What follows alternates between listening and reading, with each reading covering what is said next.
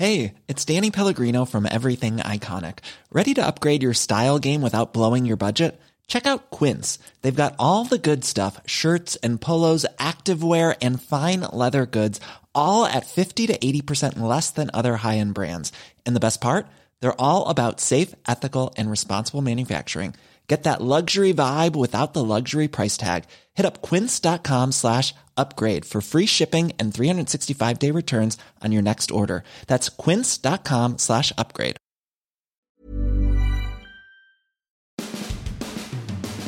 The Bucks wrapped up the offseason. What did coach Bruce Arians learn about his new team and where does he think they still need some improvement?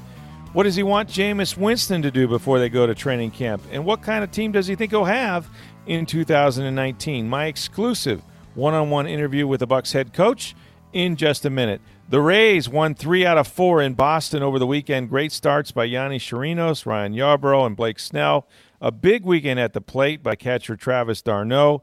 We've got all that and more on this edition of Sports Day Tampa Bay. I'm Rick Stroud of the Tampa Bay Times, along with producer Steve Versnick. Hey, if you'd like to be a sponsor of this podcast, we've got lots of new ways you can do that. Our advertisers are having great success, and so will you. Now, here's what you do. For information, just contact us on Twitter at SportsDayTB, or my Twitter address is at NFL Stroud, or you can reach me by email at rstroud at tampabay.com. We'd love to have you be part of our team. Okay, as I mentioned uh, late last week, of course, the Bucks wrapped up their off-season workout program with their final mandatory minicamp workouts. It got finished a little bit early, actually, uh, going back to last Thursday. Um, we went out there very long. Matt Gay hit like a 50-yard field goal or so, and then that was it. But I had a chance to sit down with uh, Bucks coach Bruce Arians, and he was very candid about what uh, he and his staff has accomplished, and, and really – what amounts to about 150 days or so on the job. You know, he's hired what 30 assistant coaches. He's conducted like three mini camps. A lot of new faces uh, going in and out uh, with free agency and all of that, and really just kind of getting to know his his football team. And it, it's hard. I mean, in the off season, you know, you're in shorts. They're doing a lot of install with both the offense and the defense, and so there's a lot of learning out there. Hard to evaluate some guys, but certainly they they have what they think is a very good draft, and, and they saw those guys show up. Been some injuries to the wide receiver position, but the thing that stood out, of course, is the defensive backs and some of the plays they've been making on the ball. And so a lot of it looks really positive. And then, of course, the um, you know the, the signing of Ndamukong Suh, the release of Gerald McCoy, all of that.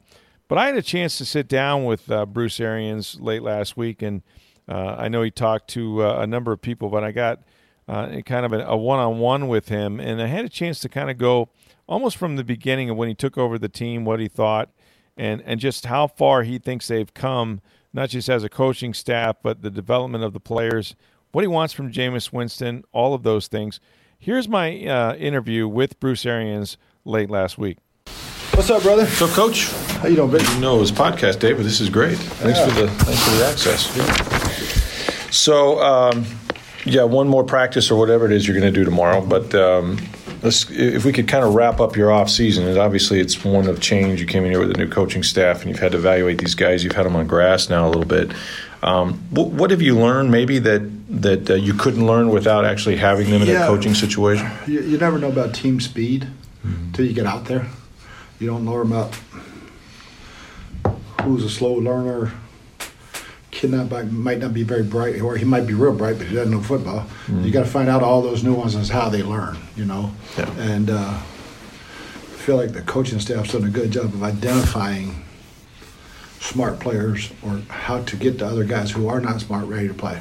Some guys learn in a classroom, and some have to do it on the grass. Is that sort of yeah. what what it amounts to? Yeah, it's, it's it's a matter of attention spans. Mm-hmm can guys actually take notes that make sense. It's so it's finding how to get them taught. Mm. You might have to walk through and walk through and walk through, and then they got it. You know, other guys can just sit there. I got it.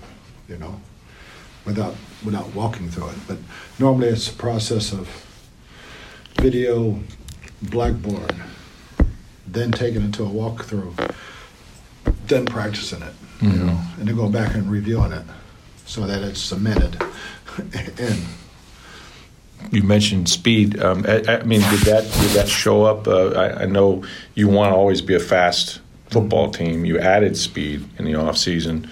Now that you've had them yeah, out I mean, there, the first the first voluntary, I thought, okay, we got speed. Yeah. Uh, then after the draft, we had a lot of speed. Yeah. You know, and uh, throwing Scotty into the mix offensively with with Breshad, and the guys were here.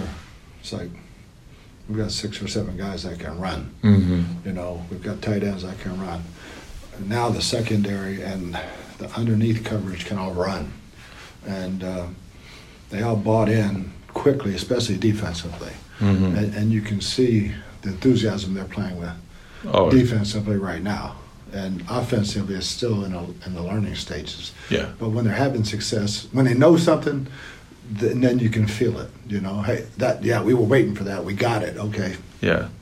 We learned that one. It seems like you've got them into a real high level of compete, right? Competition. That that's what you want to see, mm-hmm. and that's reason for some of that, and some of it's youthful uh, enthusiasm mm-hmm. as well. But they're both sides are really going after it, right? I would tell you the guy that that did probably better than anybody is DeMar Dotson. I mean, he jumped. He's competed harder.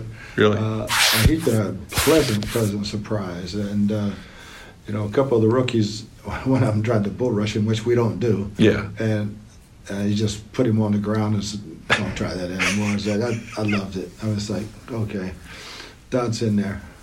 You uh, you did, we weren't able to address the offensive line. In you can't do everything, nope. right? Can't do it in free agency. Can't always do it in the draft. Right. It just didn't fall that way.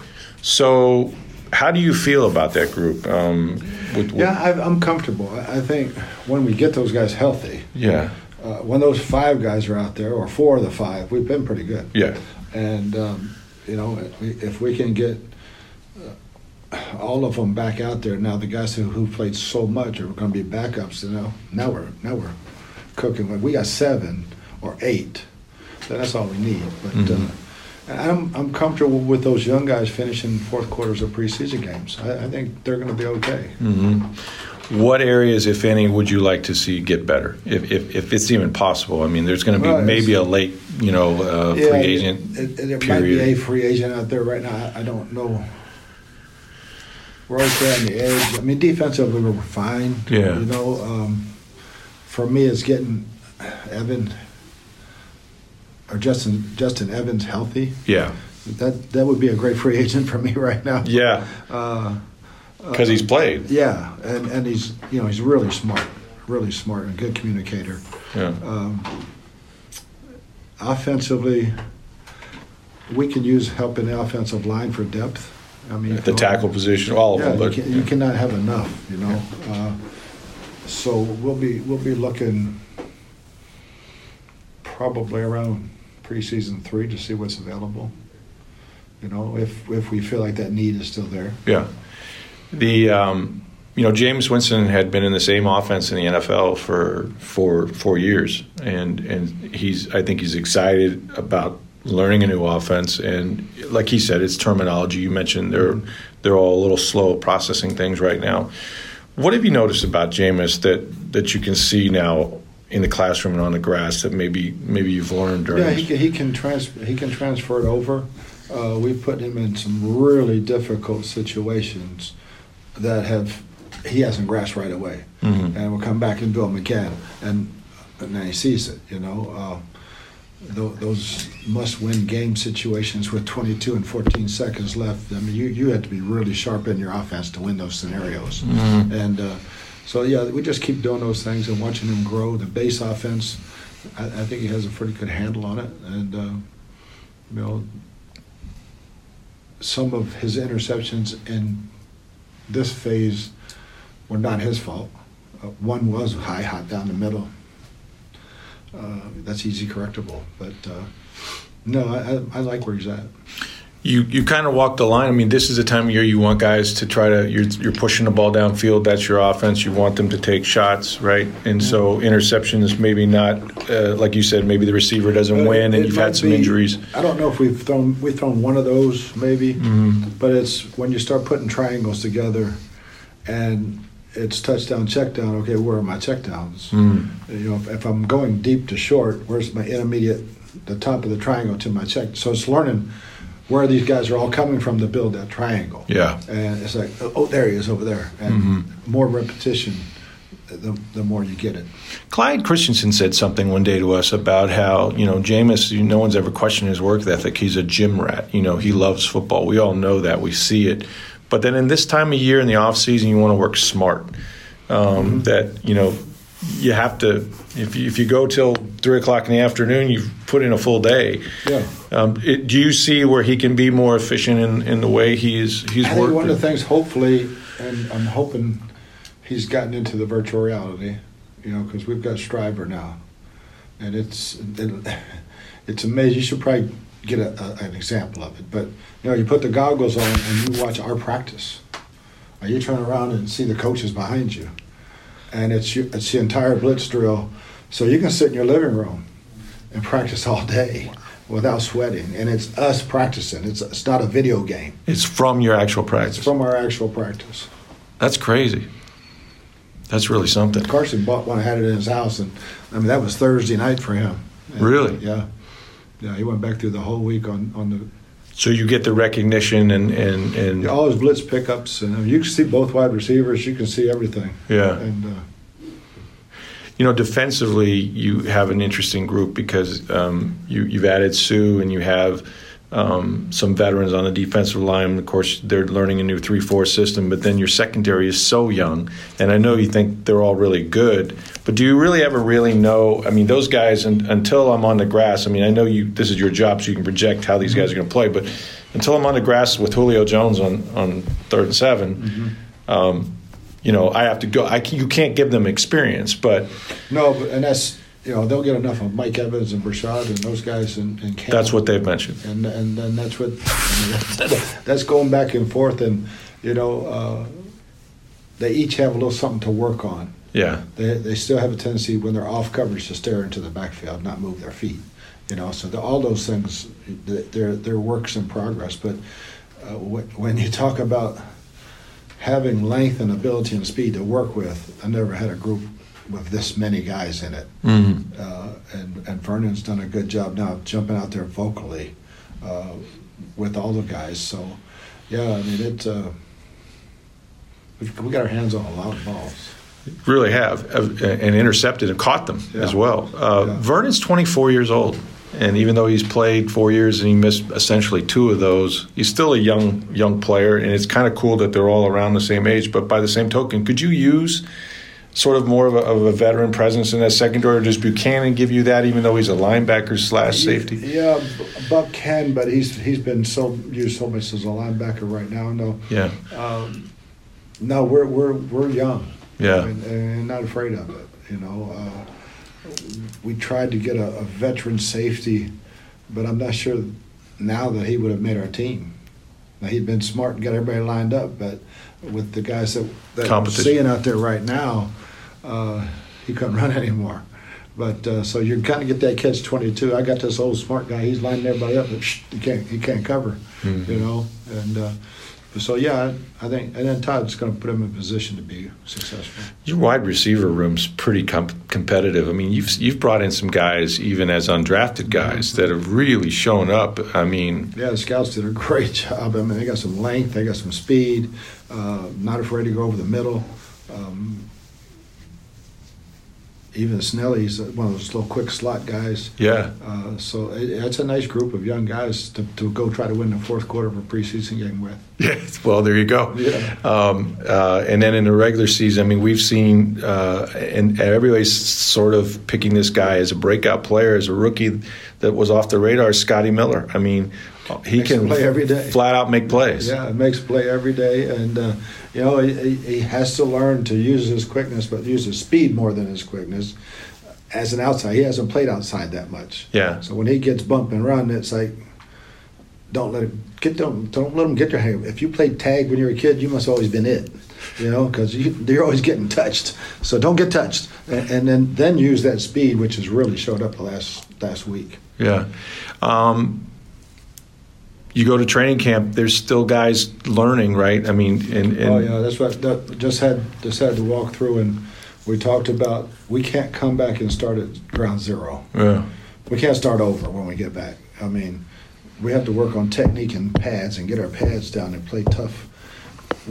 Physical, we can't come back and learn all this over again. Mhm. We'll never get where we're going to go. So they want to rest their bodies, stay in shape, but but you want they have to stay in their playbook, right? I mean that's There's no, there's not a, the playbook is as important, but you got to be in football shape when you come back. You know, don't come back in track shape because then you're going to pull a muscle. Those track guys run straight ahead, Mhm. and be in football shape. They know what it's going to take to get through our camp, this heat. and uh, they they just had a good month of what it's going to be like in training camp with pads on. hmm You uh, you like the kicking competition? I'm I'm here to tell you it's it's hard to watch a guy like Gay and and hear the ball come off his foot, and he's a bigger guy, right? And, But it doesn't look like he needs to use a lot of effort. No, which is an we- advantage. We, need to get some higher net. You know, one knock a window out of the building. But uh, yeah, I mean, Cairo's been strong and steady right in his range, and then Gay, he's just he's got some length to him. Yeah. but he's been really consistent. And Chris worked on his, his steps a little bit, took some of that hook out of it, and so yeah, he's he's been impressive.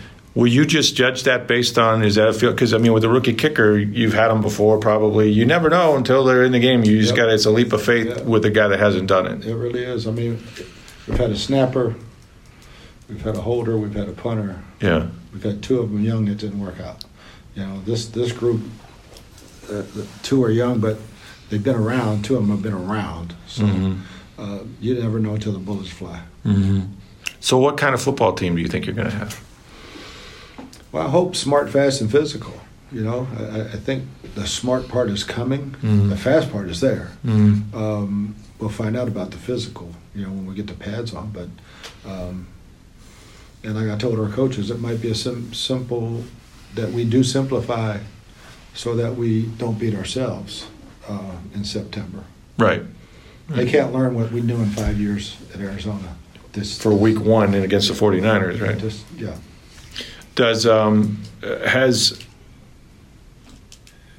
let me ask you about uh, JPP, and, and and he's the one guy that we know won't be ready for training camp. Um, I've heard, you know, 11 weeks since the injury. That's when the doctors will reevaluate that cervical uh, uh, fracture, and and then hopefully, if it's healed enough, then then he can move forward. But probably looking at closer to October than September, right? Is that? I would think so. Yeah. Uh, just to be safe. Yeah. And and not rush it. Yeah. And, and knowing him, he's one of those fast healers. So, um, I, I hate to I hate to put a time limit on it, but earlier better. sure? And, as long as he's healthy. Yeah, and I mean, obviously that, but but failing that, um, you know, you're ready to play with, with what you got, right? You think you've you Yeah, found some some young fine. guys that can. We're fine. I, I think you know Justin Evans is, is a big question. I think everybody in the offensive line should be ready to go. Evan went through the walkthrough today. He did some individual. Okay. So those guys all look like Bright should be fine. Um, Mike could probably go right now. I just don't want him to. But uh, yeah, that's fine. That's it. And is there? We, you've talked about Rojo. I- mean, and, and a little bit about Barber. Are those are those the guys that when you've seen them, you think we've got something here? Because Well, yeah, just watching Peyton run, he's a great pick and slide runner, and, Okay. and that's what we like to do. In your offense, you know, we, we're pick and slide, pound it. Will he get fifties? Probably not, but he's going to get some twenties, and he's going to put a hurt on some safeties. Mm. Rojo has been explosive enough, and, and just keep maturing him he can take it to the house. Mm. I mean, he has taken a couple of balls and hit cuts in this against in shorts, but he saw it and hit it, and everybody's head just turned because he was gone. Mm. So it's like it's in there.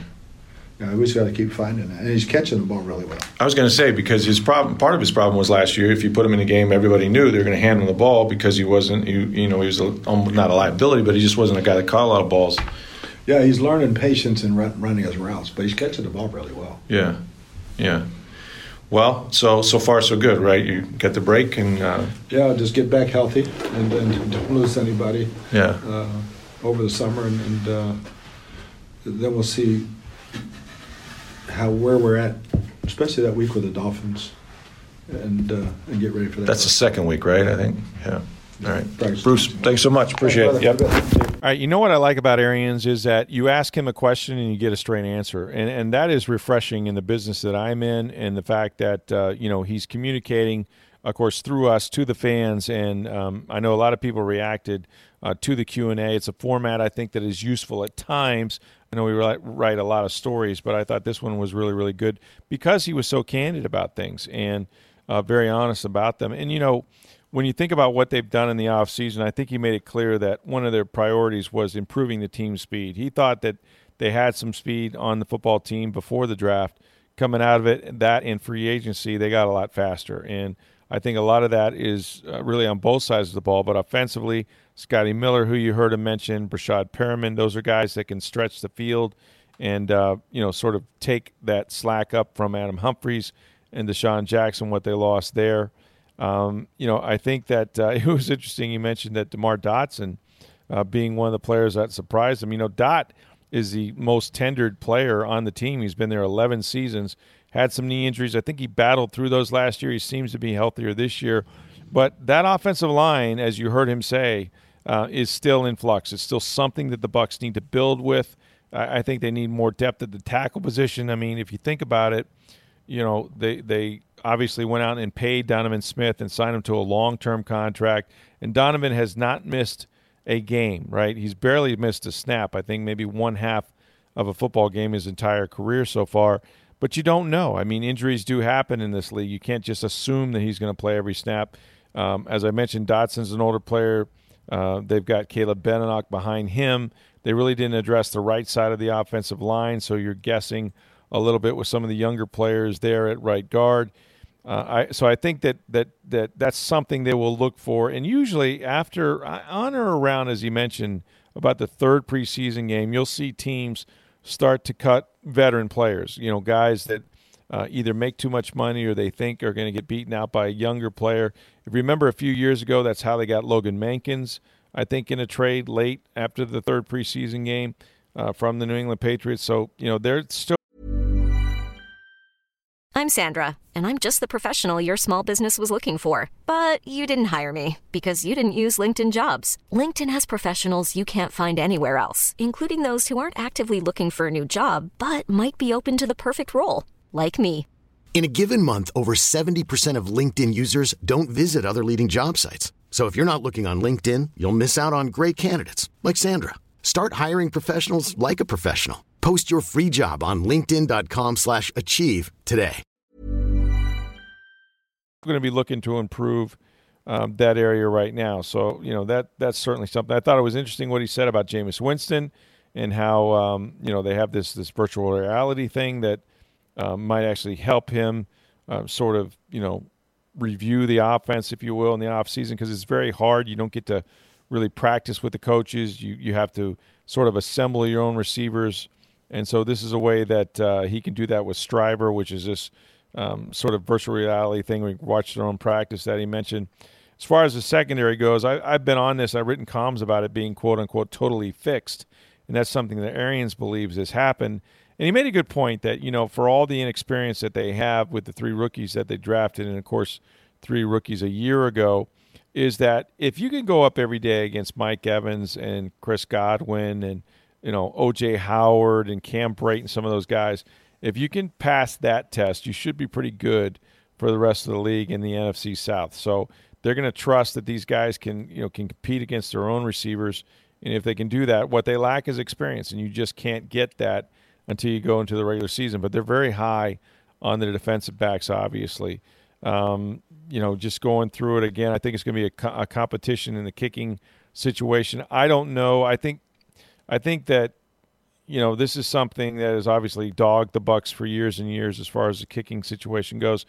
Drafting a guy in the fifth round, people have been critical of that. But if what I've seen, I, I think Matt Gay is a special talent in that you don't see many kickers that are as big as he is and hit the ball so far, and, and he's pretty accurate uh, without a, a, lot of stress, you know, without winding up and really giving it maximum effort. I mean, he is a naturally strong leg, and Santos is going to be steady. So this would be a great kicking battle to watch. At the end of the day, if they're both even, uh, I still think they're going to go with the guy that gives them the higher upside, which would be Matt Gay. But he, but honest to God, you will not know how a guy's going to perform you know, as as Bruce said, you know, when when it's live. And so, you know, the Saturday night before they play the San Francisco 49ers, if it's not Cairo Santos, they still won't know what they have in Matt Gay until he gets in the regular season. Talked a lot about the running backs. We know he's high on Barber, and we know he's high on Ronald Jones, and uh, and that'll be you know that remains to be seen whether those guys can produce, especially Jones at the highest level. And then the final message to his team, you know, hey, don't be that guy, right? Because they got about six weeks or so where guys can get in trouble, and, and every team's going to have somebody, one or two guys that, that might run afoul of the law or do something stupid. Um, the Bucks don't want to be that team, and for the most part, I think that message has probably been received. But we'll have to see what happens uh, in the offseason. So very candid interview with Bruce Arians. I appreciated him uh, taking the time. Uh, again, he's been nothing but accessible to us. He's been very honest, and I think we're going to have a great year as far as the fans go and trying to hear from Bruce and, and really, um, you know, kind of get exactly how he feels about things. And so we appreciate uh, him doing that for us.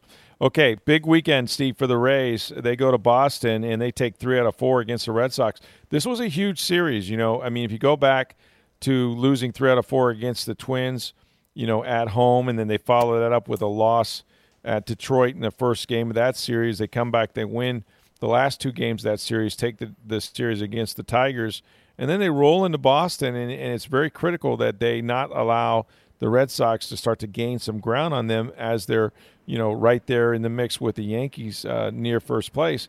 And I'll tell you what, what was impressive is uh, the pitching, and we've we've talked about, you know, that's been the, the strength of their their baseball team, obviously.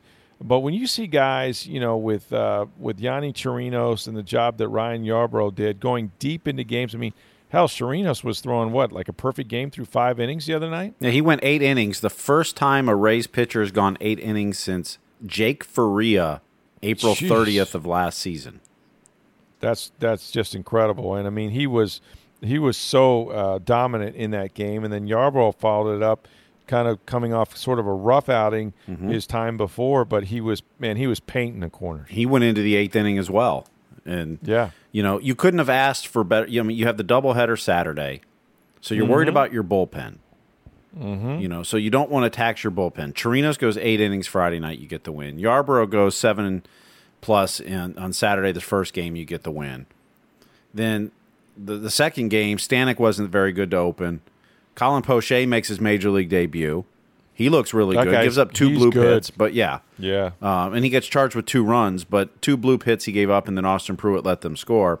And then Pruitt kind of ate at the rest of the game, and they lose mm-hmm. that game. And then Sunday, Blake Snell pitches well, gets into trouble a lot, but gets out of it, works his way out of it. And so you go to Boston, you win three of four. You don't use Chaz Roe, you don't use Diego Castillo. I mean, think about that you didn't use Diego Castillo right. in a whole series against the Red Sox. Yeah, man. and Alvarado, of course, was on leave, and, and he's on his way back to the States now. He was in Venezuela right. for, for the week uh, dealing with some family issues. So you win three of four in Boston against that lineup, and they're missing a piece or two. JD Martinez didn't play in the series. Mitch Moreland yeah. got hurt, and he's on the IL now. But that's still a, it's still a more than a formidable lineup. Yeah, no, they're good. That's a good hitting lineup. There's no, there's really not a lot of easy outs there. No, but the pitching is, and and look, I know sometimes we can get hypercritical on, on specifically the bullpen, and you know Alvarado and Diego Castillo have had a couple rough outings here and there. But when you really look at it, the Rays as a pitching staff through 64 games has given up 208 runs. Jeez. Do you realize the next closest teams are 240? It's 32 runs more, and that's the Reds and the Dodgers, both in the National League, where they're facing the pitchers in the nine hole. Right, right.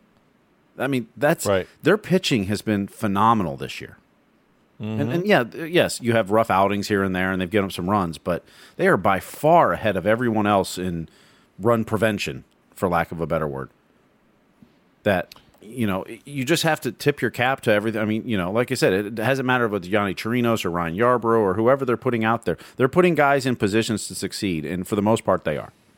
Yeah, guy after guy is putting up, uh, you know, good good innings and and uh, and to go deep, and, and, as you mentioned, you know, with you know a couple of guys that typically don't start their bulk inning guys, and and you know you've got a doubleheader. I mean, they played Steve. I think they played four games in about forty five hours. Forty five. Well, forty six because I mean, Sunday's game took forever, but Right, but I mean that's I mean that's incredible. I mean, Major League Baseball players usually get a little more time than that. Mm-hmm. I mean that to be on the road and it's not it wasn't their first road trip. It was it was the back end of this road trip. Mm-hmm. What they go like five and two on this road trip or something like that. They are eight, one, and two in road series this year. They've lost one series all That's season on the road, and that was to the. Yankees. They lost two out of three games. Yeah, that is that is just lights out, and that's why as we do this podcast, and they're tied with the Yankees with the identical records for first place in the American League East.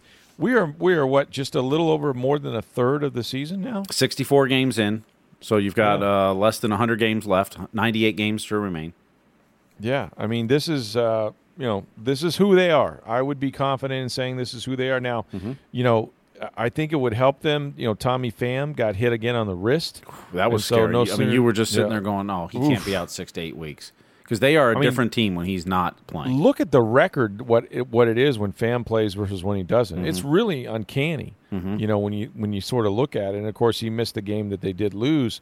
Um, but he's such an integral part. Of course, Austin Meadows looked bad against David Price, who credit David Price. He threw a very good game against them and won that game five to one. a very generous strike zone he was taking advantage. Of. Oh of. my goodness, you think? But a, but a good Ugh. pitcher takes advantage of that when you're given that. hey man, you keep throwing it out there, and if it's if it's uh, you know two baseballs off the plate, you just got to adjust. I mean, I don't know what a hitter's supposed to do because you know I think he had ten strikeouts, or maybe the Red Sox did. And I think the first six or the first four, and then six out of ten um, strikeouts were looking, and you don't see that very often in a major league game unless the strike zone is way out of whack. You know what I mean? Like guys, guys just don't feel comfortable swinging at pitches that are you know six inches off the plate, and they know it um, whether there's two strikes or not. So, um, yeah, he did take advantage of it. You credit him with that for sure. But he pitched very, very well, and he has been pitching well for the Red Sox of late. But um, big and important series for them to go up there and establish that um, you know that they're going to maintain their position uh, at the top of, of the division and not let. Uh, the Red Sox sort of gain some ground on them and get caught from behind. yeah, the Red Sox are now seven games back about the Yankees and Rays, and That's I right. Don't believe I believe Texas is the wild card at this point, not Boston. Texas Would is be the second wild right. card. That is.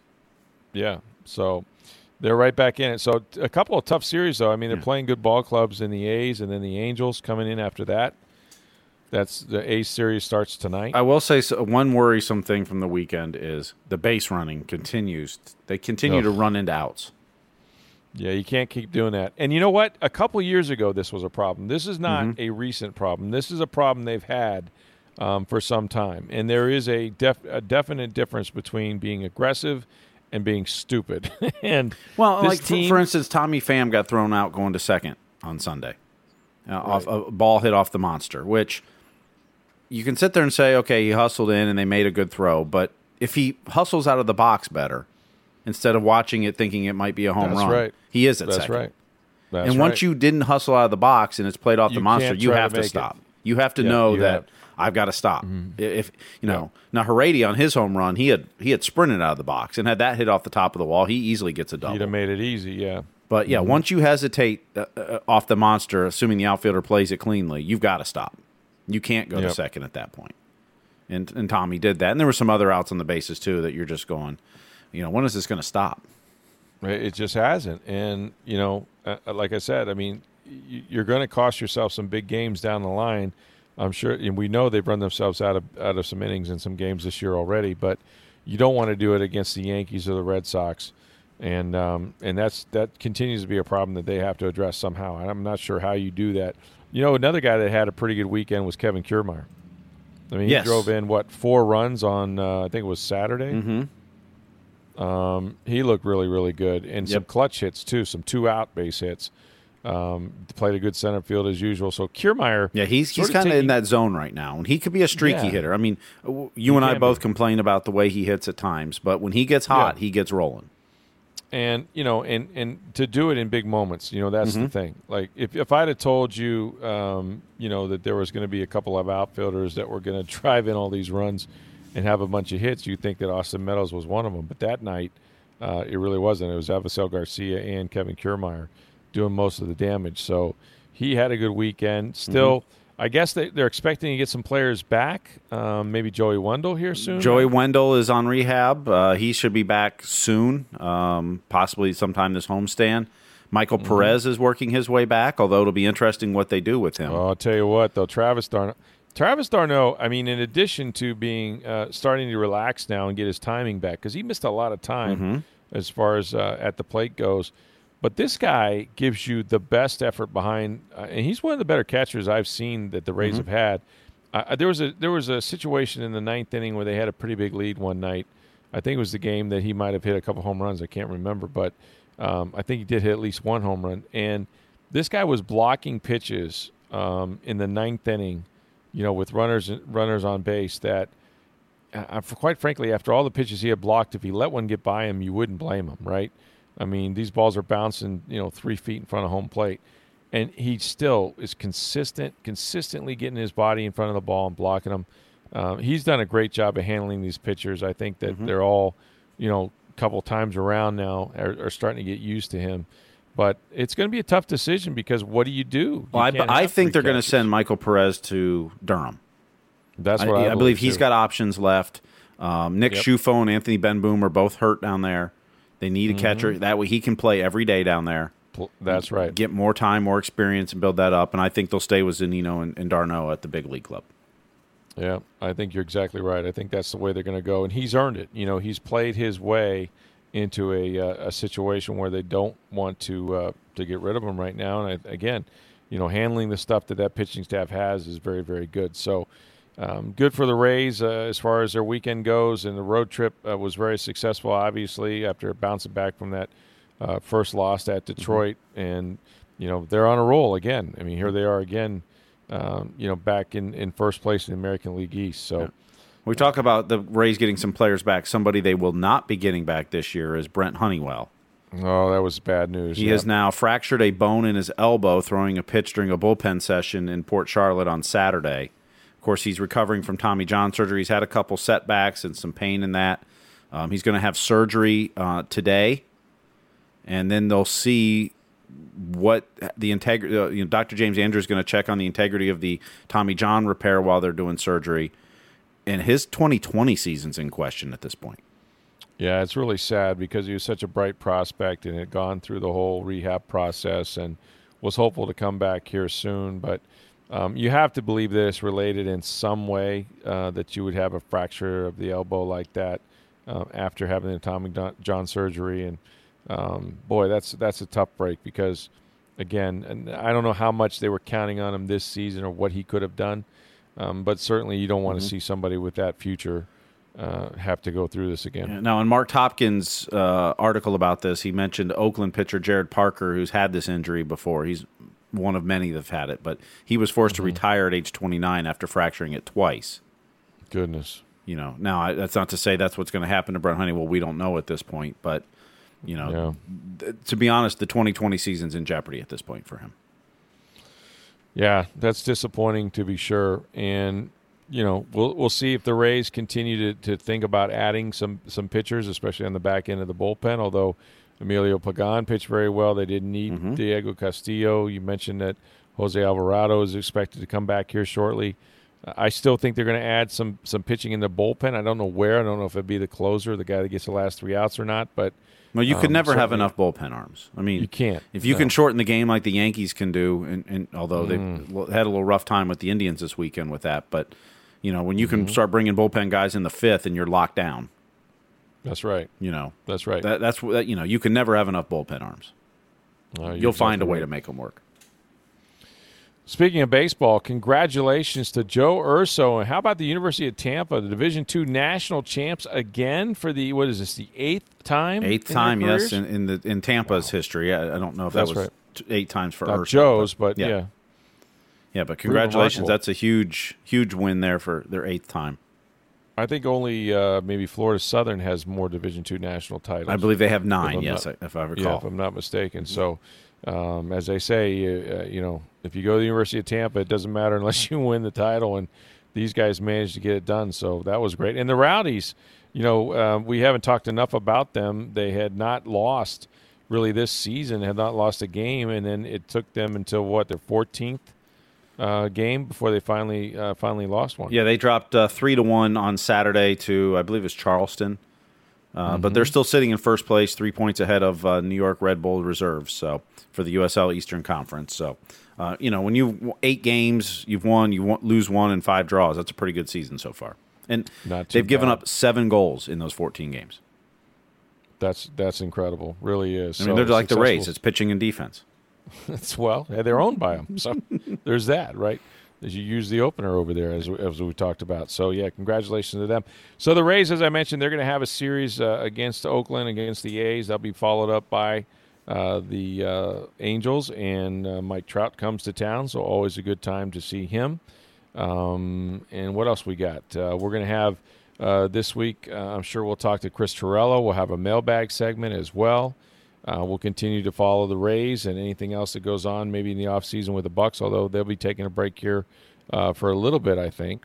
Oh, and we're going to get a game seven in the Stanley Cup final as Boston beat St. Louis on Sunday night to force game seven. That goes back to Boston. So that'll be played on Wednesday night this week.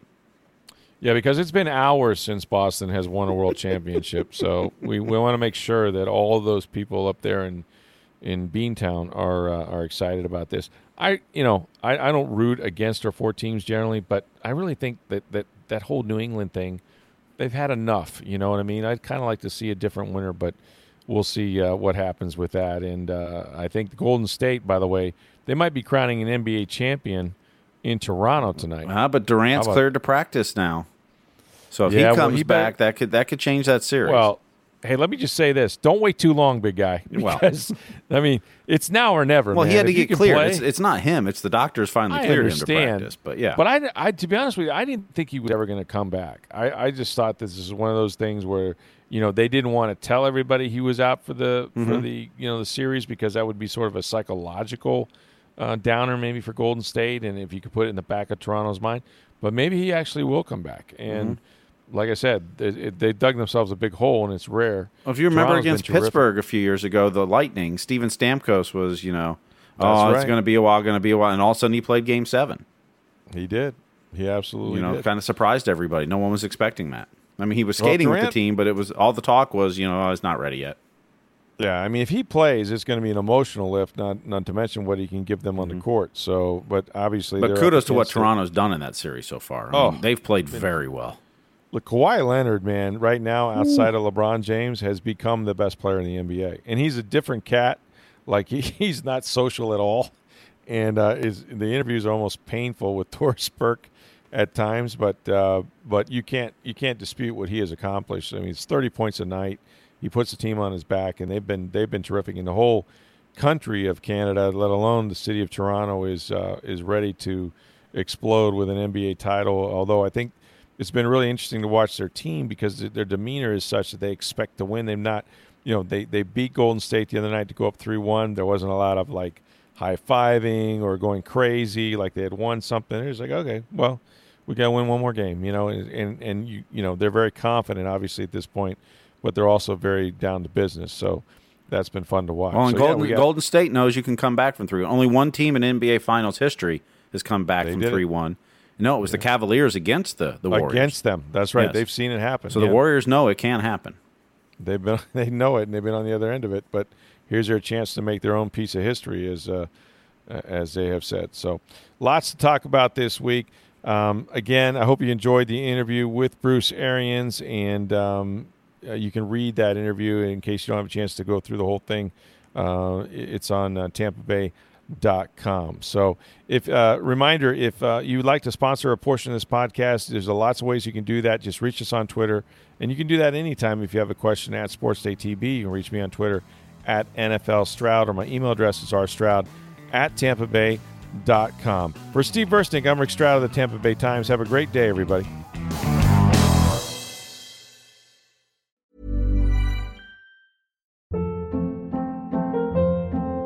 Hold up. What was that? Boring. No flavor. That was as bad as those leftovers you ate all week. Keke Palmer here, and it's time to say hello to something fresh and guilt-free. Hello Fresh. Jazz up dinner with pecan-crusted chicken or garlic butter shrimp scampi. Now that's music to my mouth. Hello Fresh. Let's get this dinner party started. Discover all the delicious possibilities at hellofresh.com.